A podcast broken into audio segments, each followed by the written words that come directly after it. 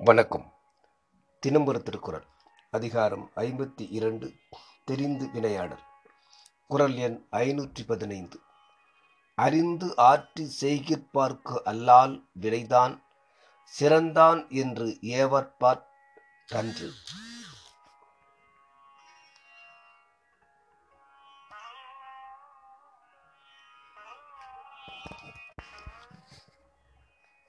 பொருள்.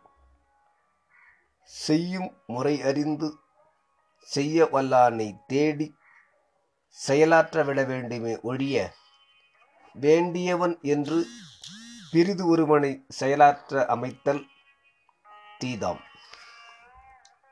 விளக்கம். ஒரு செயலை தெரிந்து மேலும் அச்செயலை செய்யும் வழிகளையும் தெரிந்து செய்யக்கூடிய ஆற்றல் பெற்றவர்களை அல்லாமல் நல்லவர்கள் வேண்டியவர்கள் என்பதற்காக ஒரு செயலை கொடுப்பது சரியென்று. ஒரு செயல் என்ன என்பது அறிந்து கொள்ள வேண்டும். பிறகு அந்த செயலை செய்யும்படியான வழி தெரிந்திருக்க வேண்டும்.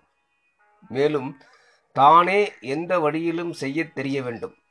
அவர்தான் வேலையை திறம்படச் செய்ய முடியும். அவர்தான் செயலை செய்ய நியமிக்கப்படக்கூடியவர். வேண்டியவர் என்பதற்காக திறமை இல்லாதவரை நியமிக்கலாகாது. நன்றி.